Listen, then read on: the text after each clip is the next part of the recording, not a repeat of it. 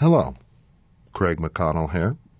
This is the Ransomed Heart Podcast, and it's my pleasure to introduce the third of a series of four segments of an interview John Eldredge and I did with Michael Cusick.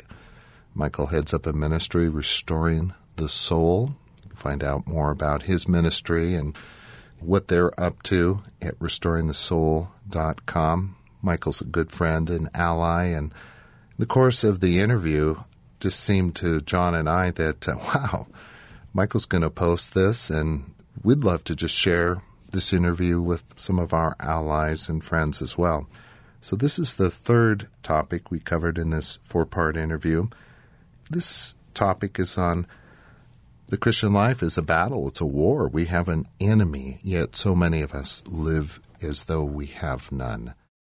John, I heard you give a message at the National Pastors Convention, I think it was in 07, and you talked to a group of Christian leaders.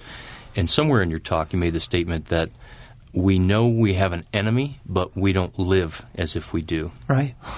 Tell me about that. Well, how many how many pastors do you know, let alone normal lay people, um, that pray, Hmm.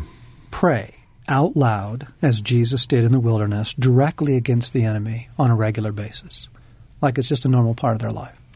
My experience has been very few, and unfortunately, when you don't take the presence of the enemy seriously, um, then you leave you just leave the you know him free to wreak havoc in your life and you end up having to blame someone for it.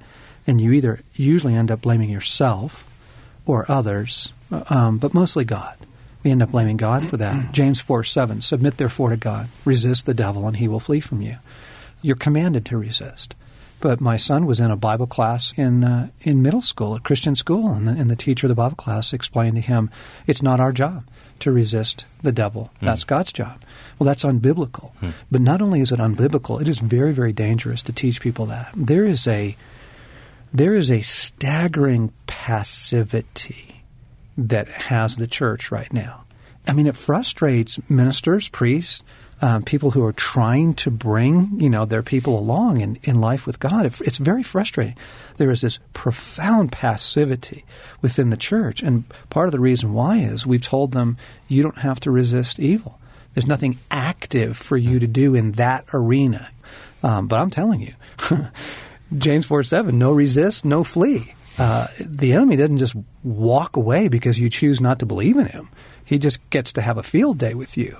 And um, we just have, at this point, far too many years of experience and far too many stories to tell of, of people who could not find freedom, could not hear from God, could not experience the intimacy with God, could not attain a genuine holiness and improvement of character, a better marriage or whatever, without learning to shut down the spiritual warfare in their life. Now, let me play, no pun intended, but devil's advocate just for a minute, because I know that there's people that are going to Yeah. be listening to this message saying, oh, yeah, there's another person who's just blaming it on the devil. You're not saying that people sin because of the devil, or that if you just cast out a demon, that the person that wrestle or uh, avoid temptation or anything like that. Well, no, you go back to Ephesians 4 where Paul's warning us. He says, actually, the way you mishandle things, anger is the example in Ephesians 4, but it's, I mean, anger is not some special sin in the Bible, right? It gives the devil an opportunity. In other words, issues of character, issues of personal holiness and integrity, issues of family character, church character, you know, the character of an entire organization, the holiness of an organization, are deeply, deeply connected to these issues. And when Adam fell, that's how he abdicated, you know, authority to the evil one. It was through sin that the enemy gained, you know, the, the uh, lordship, small l, of the earth. Um, you know, which is why 1 John 5, he says, now the whole world lies under the power of the evil one.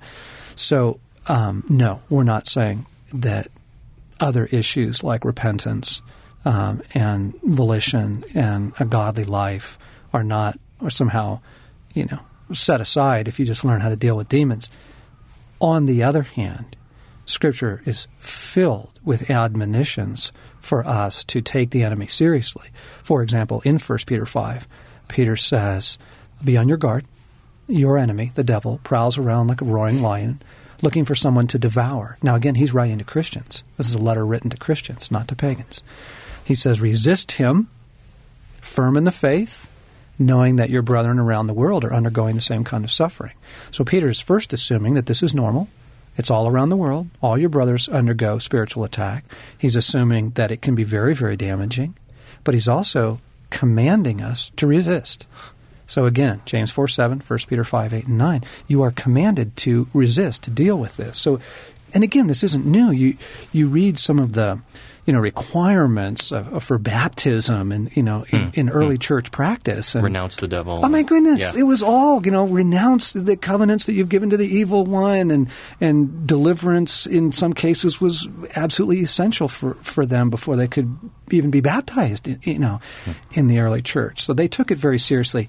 Michael, this came in this um, aversion to taking the spiritual realm seriously, to taking demonic forces seriously and dealing with them. This came in with the Enlightenment.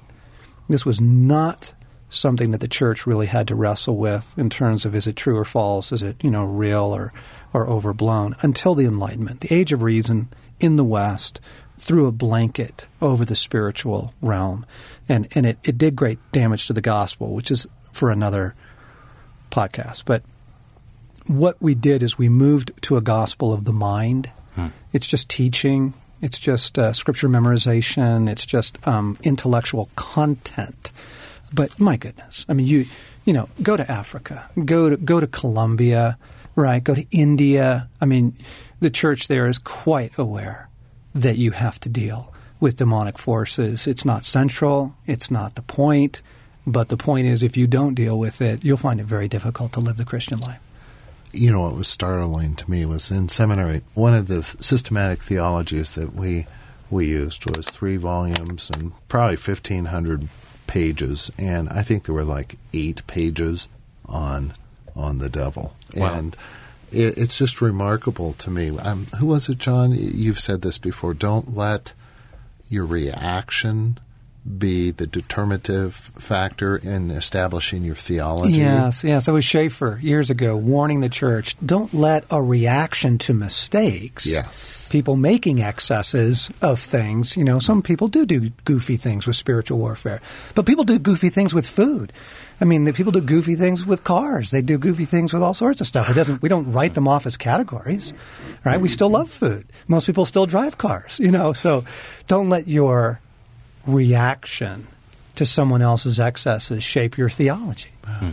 Craig, you talked about the eight pages in the big uh, systematic yeah. theology book, and, and recently reading through the Gospels four in a row, it's unbelievable to see the sheer amount of time Jesus spends dealing with the demonic yes. and casting out demons yes. as part of the healing journey. Just so obvious, yes. and yet we resist that somehow. Well, again, because of the age of reason. I mean, the, the way we think as Westerners, you know, is really written this off as a category, but you don't find that in, in developing countries. Yeah. You know, I'm, I'm thinking out loud, but I find myself so often apologizing in my ministry sometimes to people that are not familiar with this. You know, having to say, well, this is a balanced approach.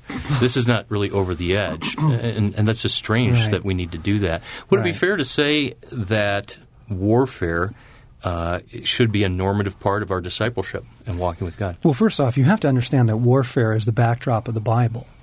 Um, I mean, the entire Old Testament and New is framed by an understanding that we are in a great battle of good and evil. That that's that's normative. You know, so the Exodus, for example, God goes to war to set His people free, inheriting the Promised Land. They have to fight to inherit the promised land. David goes to war, Gideon goes to war, Samson goes to war, the judges go to war, the prophets go to war. I mean, it's this is very, very normative in Scripture, and it's the backdrop. Most people think it stops with the New Testament. It doesn't. It actually, as you said, Jesus is kicking out demons, dealing with the evil one quite frequently in the New Testament. And images of battle, Paul saying to Timothy, don't live like a civilian, live like a soldier, have the mindset of a good soldier of Christ. Well, what are you fighting? as this soldier of Christ. Unfortunately, what we end up doing is we end up fighting each other. But if you know Ephesians six says, no, no, no, you don't wrestle with flesh and yeah. blood. It's absolutely normative. There's nothing like a good, healthy experience of freedom. for you to realize how helpful this can be. So just take one category. The enemy is trying to get you to make agreements with him all the time about your wife, about your ministry, about yourself, about God. And if you just begin to become aware of and praying and asking God to reveal to you what are the agreements I am making with my enemy? Because as you begin to break those agreements, he's a liar, father of lies, but he tries to get us to believe those. And many of them are rooted in our childhood wounds. I'm a failure. I'll never be loved. Don't ever trust anyone again. Things like that. Um, as you begin to break those agreements and you begin to experience the freedom that you can have, you'll realize not only is this normative, but it is so helpful, for heaven's sakes. It's not bizarre, it's not wacky, it's just immensely helpful. Mm-hmm. So I'm a little slow. The agreements are a, a, place where when we agree with the lie as opposed to the truth of God and Scripture, yes, that exactly. becomes a landing pad, so to speak, for the enemy. Oh, he, he uses it like a field day. And the, these agreements, some of them are very, very deep and very historic in our lives. Um, an agreement, I was trying to counsel a couple who were headed to divorce. Um, this man explained to me that uh, he had married the wrong person. They'd been married for 17 years. And uh, for most of that marriage, he was pretty checked out. And I, I was trying to discern why he came to that conclusion. I, I said, How do you know that you married the wrong person? He said, Well, God told me. Really? God told you? When? On my honeymoon. He had actually heard a voice in his head on his honeymoon. He got into an awkward marriage. They didn't know each other real well. They get on the honeymoon. Things present themselves, as happens with every couple. Mm-hmm. You know, that's not unusual. You know, the fear, the uncertainty, the doubt crept in. And in that emotionally vulnerable moment, the evil one was there with a suggestion. And the suggestion went like this You married the wrong person. Now, he made a deep agreement with that, meaning internally he gave way to that idea. Yes, that's true. I buy that. I swallow that. I go with that. I make an agreement with that. It defined 17 years of marriage, and they ended up divorcing. So these things are very, very powerful, very defining in our life. John, can you give me an example, uh, like almost praying through what that would look like to break an agreement? Well, I'll tell you what would be very, very helpful to begin with is to ask God to reveal first, reveal to you the agreements that you are making with the enemy. Um, and I need to do this on a fairly regular basis. It's just kind of part of my devotional time. Um, I'm not on a witch hunt. I'm not constantly looking for this. But, you know, search me, O God, and know my heart. Try me and know my anxious thoughts. Show me the agreements that I've made with the enemy. And then as an agreement presents itself, God will either remind me of something that I. What do you say to yourself every time you blow it? You know, there are things that you say to yourself, or what do you say to yourself when, when your spouse disappoints you? There are things internally that you're making agreements with. Now, in my marriage, one of the recognitions I came to was um, it's too much work. Hmm. That was a deep agreement yeah. for me in my marriage. It's just too much work. I'm not checked out. I'm not having an affair, but I'm just not. I'm not giving it 100 percent either. I'm kind of playing it safe.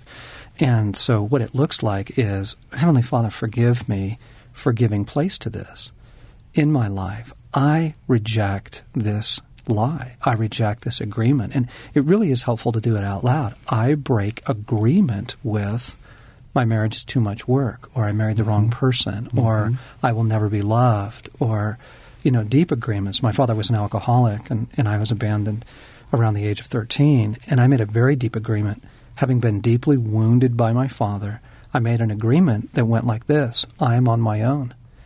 I'm on my own in the world. It's absolutely defined my life for 40 years.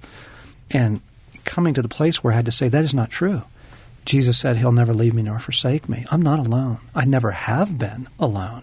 But I had to break with it. This is where God honors our will. He honors our ability to make choices and, and to choose, you know, truth over over lie and good over evil. And so I break agreement with I'm on my own. I reject it, renounce it.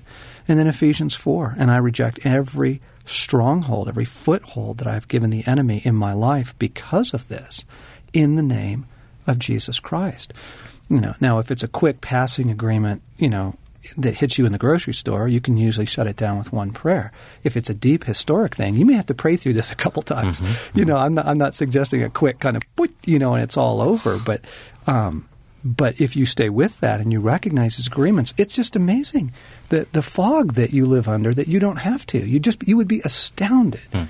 And here's another one: um, God doesn't speak to me. well, if you make an agreement that God doesn't speak to you, guess what your experience is going to be? You're not going to hear God. Exactly. God doesn't speak to me, you know. So you've got to be really, really careful, you know, not to give place to these things in your heart and in your life. And again, they're usually connected to, to wounds, disappointments, you know. Yeah. Well, that was our third segment of this four part interview Michael Cusick did with John Eldredge and I. And hope you come back for the fourth part. And uh, let me invite you to ransomheart.com.